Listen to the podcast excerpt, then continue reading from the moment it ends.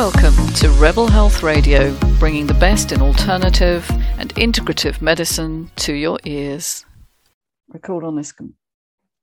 Right, so if you wish to turn your video off now, ladies and gentlemen. Unmute, unmute I suppose, yeah. And un- unmute, yes, that might be an idea. Um, I'm going to share again. And just, there we go. So, right. I'd already done that. Okay. Um, so we're open to questions and discussions afterwards, but we won't um, we won't record that bit. So you can be completely confident that you won't be um, on my recording. And there's no obligation to share or talk if you would rather not, of course. Um, but I'm delighted if you would like to. So I'm I'm happy either way. And the etiquette is just to raise your hand or, um, yeah, raise your hand if you want to speak or put or the little emoticon of a raised hand and I'll see it. Um, and pr- perhaps not interrupt people, uh, although I know I did it last time, so sorry. Um, I just wanted a couple of people had had problems booking, so I just wanted to go through that very quickly. But um, so the my book, uh, sorry, no book book here is the link uh, on my website. Oh, there's Eve coming in. Um, so any of you have just come on if you could mute please while I'm going through this. Um, I'm just going through the booking procedure. So you click on book and then you scroll down. That's really important because there's just a little preamble until you get to this bit when there's uh, three options and you go for the online group courses, and it's it's this one, uh, Book Now, Thrive Live, and that should get you. Oh, not Thrive Live. Sorry, this one, wrong one. Put the wrong one.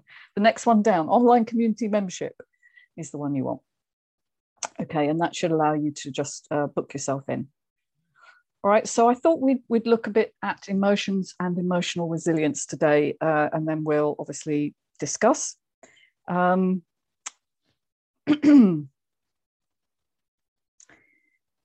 and just to say, emotions are what make us human. They give us the depth and the vibrancy to life, um, but they can also hijack us and create great suffering, as we know. It's important to understand that emotions are meant to be felt, digested, in other words, or processed, just like food is. You know, we can't just um, ignore them, they need to work through us and they're meant to move, which is why I believe they're called emotions. They're meant to move through us. But sometimes they get stuck. So they're very important, but sometimes they can um, fail to be processed properly. And as we know, that can happen particularly when we're overwhelmed, and particularly if we've had that as an experience in our childhood as well. So um, yeah, if I were to ask you, how are you? Which we do, don't we, when we first meet people. But if I was to really, you know, be let you be honest, you know, rather than just saying I'm fine, how are you really? And maybe you're stressed, maybe you're aware you're stressed, maybe you're feeling a bit down or depressed right now, um, or a bit anxious or flying off the handle, as we say, um, getting a bit upset uh, for no apparent reason or suffering any unexplained symptoms. Sometimes that can be this, the only symptom we have, and we're not aware that it's stress related. And a lot of these symptoms mm-hmm. could have emotional roots. That's what I find. Um, in fact, I would say there's no physical symptom that doesn't have some emotional component. And I know it's a very controversial um, position, but that's that's my belief. Because emotions are actually not just feelings okay? They're not just the feelings you have immediately. They actually have an energy vibration or a, a signal particularly to our neurohormonal system that changes the way our body functions. So it changes your biology. And it can create illness when chronically repressed. So you're not processing properly. It's like if you were eating loads of food but not digesting it you get ill fairly quickly and it's the same with emotions, really.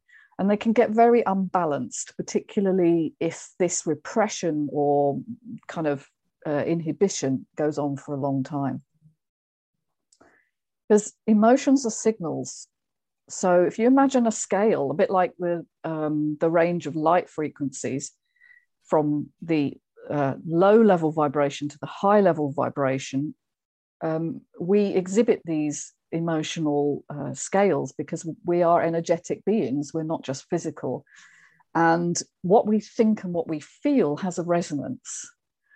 And so, um, just like thoughts or beliefs, and emotions can be either expansive or contracting. And I don't want to say good or bad. I really want to get away from good, good emotion or bad emotion. There's no such thing.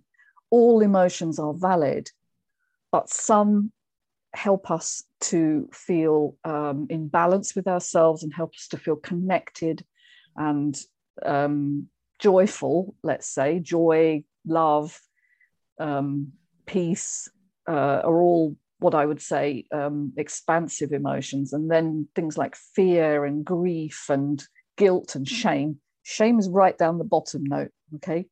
That's a really very, very important emotion that most people have and don't know. They send messages to your body cells, you see, either the message all is well and we're fine and life is good, or we're under threat. And that's a very big signal if that comes in. Um, because it changes the way our cells repair and restore. And so we, we're bound to have issues eventually. So, yes, emotions are complex um, they're part of normal human expression, but they're not all the same. And um, when we have constant feelings that are, you know, uh, contracting emotions of shame or guilt or fear, it, it, sets in motion this, this cell danger response. It, it teaches our bodies that we are unsafe and it undermines our health hugely. So, this is a very important understanding that is completely missing from modern medicine um, I think you know medicine recognizes stress as an issue, but it doesn't really deal with emotions. And um, there are some emotions that really stand out when we look at them, and, and uh, I think when I'm looking here at complex emotions, all right.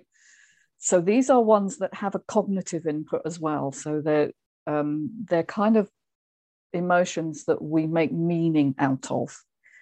And these are particularly difficult. And, and these are the three uh, that I think stand out abandonment, betrayal, and humiliation, which are difficult emotions to handle, particularly when we're young, and they induce shame.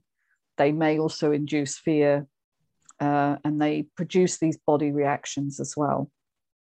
Um, and it's all so much worse if we are highly sensitive so, high sensitivity is a really big issue for those of us who, um, you know, came through a childhood where we weren't supported in some way, we weren't heard, we weren't felt. And so we never learned to really process our emotions well. And then, you know, it goes deeply into our bodies and we hold it for decades. You know, we do not, it doesn't decrease with time. Um, so we we actually have to approach our emotions to heal them. We can't ignore them; they don't get better on their own. And um, the problem is that these three, in particular, are regarded as a survival threat, a threat to our survival by our emotional brain. Now, I'm, I'm sorry, some of the wording is cut off because I forgot about Zoom when it records. It puts the people in on the right. So I hope you can read that, but I will, I'll make the slides available anyway. Um, so old unprocessed emotions, particularly childhood memories, emotional memories, where we felt unsafe or unheard are the ones that do the damage.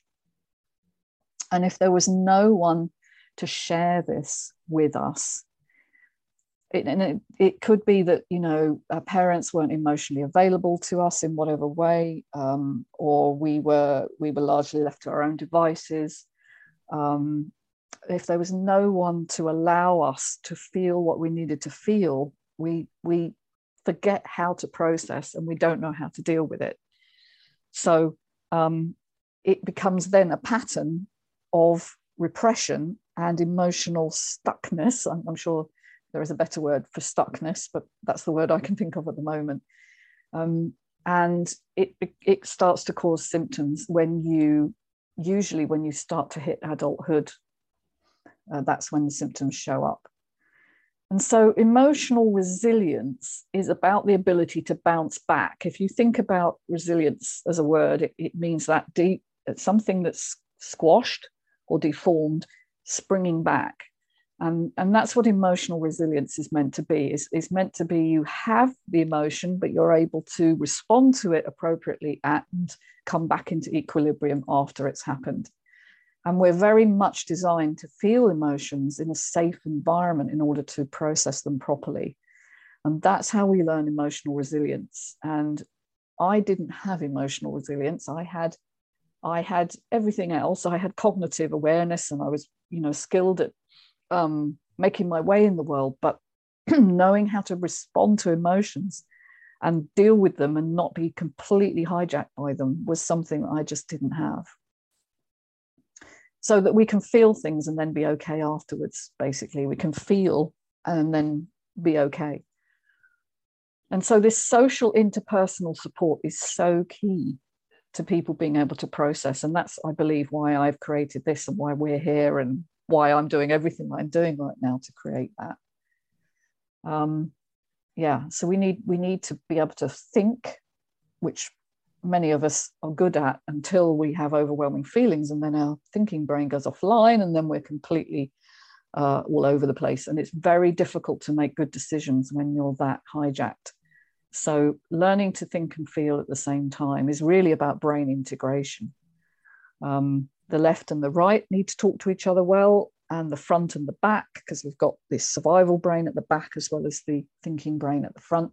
And of course, our heart brain. We've got another brain in the heart, we've also got one in the gut, and all of those brains need to talk to each other. So, it's all about connectivity, really, uh, in the body.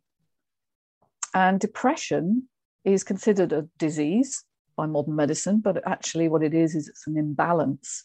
It's actually, I've been reading about this recently, it's a right brain overactivation. So we feel things so deeply, but we can't integrate them with the part of our brain that knows that they're over. So we we absorb it as a constant feeling of overwhelm and you know apathy or um, yeah despair and it comes about when our emotional needs are not met in some way. So depression is a signal. It's a depression it's a signal that all is not well in our life and we, it's a wake up call rather than a symptom that needs to be suppressed. And i will be covering a little bit more about that next time so i don't want to overwhelm you. This isn't a lecture. Um, i'll be doing a little bit more on the brain and um, recovery and that sort of thing. So um, I just thought it'd be interesting to find out from you guys what emotions do you find particularly difficult? Um, and how have you dealt with them in the past? I thought that might be an interesting question. And how could you improve your resilience? So any any one of those questions or all three of them whatever you'd like to contribute. Um, i'm going to uh, i'll stop sharing i think now and then we're back into the room and then i will stop the recording so that your contributions are personal to you.